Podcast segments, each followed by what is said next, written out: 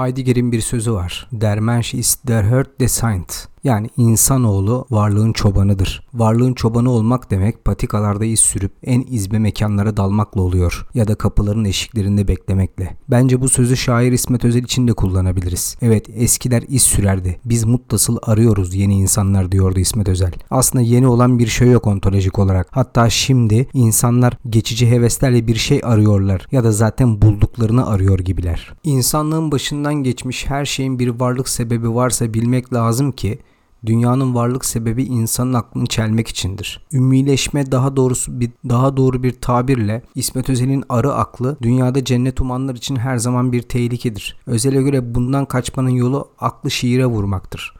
Ancak o zaman bir özne olarak dünyaya kafa tutabiliriz. İnsan kendi sahiciliğin deline ulaşabilseydi yani kendisinin dışına çıkıp kendisine bütünüyle vakıf olabilseydi o zaman tekniğe daha doğrusu onu azgınlaştıran kapitalizme yenilir miydi hiç? Yaşayan bir ölüden farkımızın olması için bunu öne alıp düşünmek durumundayız. Aynanın karşısındaki biz miyiz? Sahiciliğimizi gözden geçirmek durumundayız. İsmet Özel'in 3 meselesi üzerinden biraz da ilk kez İslam üzerine de biraz konuşmuş olacağız. Ülkemizdeki ciddiyetsiz meselelerden birisi İslam'ın araç sallaştırılmasıdır. İslam elbette insanların nispi pek çok değerlendirmesine göre bir yer tutacak bir kavram da değil. O bir zaman dilimine sığdırılarak anlam kazanacak da değil. Hele hele bir kavmin kültürel bir cüzü olarak İslam'ın varlığına bir ön şart getirilmesi hiç olacak iş değil. İslam medeniyeti, medeniyet tasavvuru, medeniyet araştırmaları lafları ister istemez bir kirletici olarak hüviyet kazanıyor. Çünkü kültür İslam'ı sürekli kirletmiştir. İslam'ın böyle çöl düşüncesi, çöl felsefesi ya da avamın aklı gibi indirgemelerle de belli bir zamana ve mekana sıkıştırmak suretiyle moment bir düşünce, geldi ve geçtili bir kavrayış, kültüre angajman sağlamaktan öteye geçmez. Eğer bu din Allah tarafından kemal noktasına erdirilmişse eleştirilerimiz doğrudur. Yok eğer bu din belirli kültürün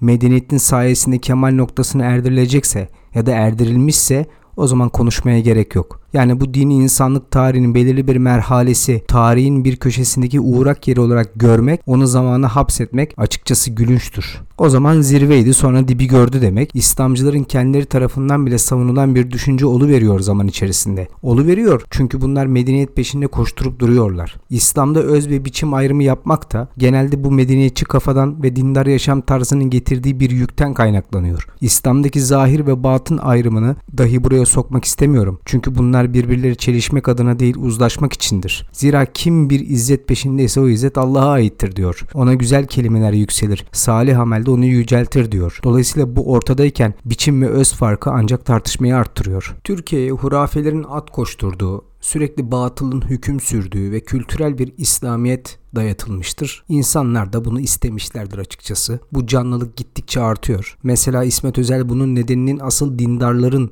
hurafeyle gerçekten mücadele etmemesini gösteriyor ama dindarlar kim? Bunu nasıl tanımlayacağız? Zaten alnı secdeye hiç varmamış seküler kesim bu hurafelerden etkili şekilde faydalanmıştır. Hatta sürekli saçma sapan işleri gündeme getirip Müslüman kavramının içini boşaltmaya etkili şekilde devam ettikleri için dindarlar ömürlerini bunlarla tüketip gitmektedir. Allah bunlar için kendi reklamını yapan bir büyücüdür aslında. Sürekli şapkadan tavşan çıkarması istenir. Tekniğin, yapay zekanın tanrı olduğu bu çağda bunun sağlayıcısı olan insan aklının hiçbir şeye ihtiyacı kalmamıştır elbette. Burada ne kadar kinaye yapsak azdır. İsmet Özel içinde bulunduğumuz ortaçağ serlevhalı yazısında Burjuvazinin her şeyin aynı kalması adına son 300 yıldır her şeyi değiştirdiğini ifade ediyor. Evet aslında tek tipiz. Bütün sokaklar, caddeler birbirine benziyor. Şehir dediğimiz kavram yok olmuş durumda kutsiyetini yitirmiş durumdadır. Kapitalizm dünyadan kocaman bir köy dikte ettiriyor. Bu elbette Batı'nın hırsız Prometheus zihniyetini yansıtıyor. Yani Batı medeniyetinin kodları Prometheus duruşunda saklıdır. Batı sürekli diyalektikle hareket eder. Başka türlü ilerici olamazsınız çünkü. Tanrı düşmanlığı, ateşin çalınması ve sürekli kendi tanrılarını icat etmelerine öykünüyoruz biz de. Onlar ilerlemeci, progres bir perspektifle bizi insanı kendisine yabancılaştırmıştır. Ne olursa olsun ilerleme kaçınılmazdır. Özellikle Avrupa sinemasına baktığımızda bile bunu fark edersiniz. Her sekansta ne yapacağını bilemeyen insanlar görürsünüz. Antonioni'nin filmlerini falan hatırlarsak. Mesela insan kalbi Oppenheimer gibi bir kafaya ancak yabancılaşarak erişebilir. İsmet Özel burada İdris Resul üzerinden gidiyor. Yani bir şekilde yazan ve terzi. Hem intellekt hem de geliştiren bir şey. İnsan, insani bir şeyden bahsediyoruz yani bir kısır döngüden değil. Ayrıca tabiatın birleştirici düşüncesi bizi ilahi bir akla götürmeli bu kısımda. Yani bilgi de onun yüzü suyu hürmetine oluyor. İnsanın kendisini merkeze çekmesi, kendimi her şeye rağmen ben gerçekleştireceğim ihvası, bütünüyle noksan arızalarını sözle rafa kaldırtarak onu daha da yoldan çıkarmış görünüyor. Oysa ne buyruluyordu? İnsan muhakkak ziyandadır ancak iman edenler, salih amel işleyenler, birbirine hakkı ve sabrı tavsiye edenler bunun dışındadır diyordu. Allah'ın ayetlerine hep başkasıyla kurulacak ciddi bir ilişki biçimi vardır. Başkasının aşkıyla başlar insanın yaşamı. İsmet Özel'in dediği üzere. İnsan kendi kendisini yaratamaz. Martin Buber'in ben ve sen keşfinde olduğu üzere. Sen düşüncesi olmadan ben olamayız. Ben düşüncesi bir yerden sonra alienation, yabancılaşma kavramına teşne oluyor. Ben denilen bilinç her şeyden bağımsız bir evren kurduğunda yabancılaşma kavramı ister istemez doğuyor. Bu kavram hatta pek çok ülkede akıl hastaları için kullanılır.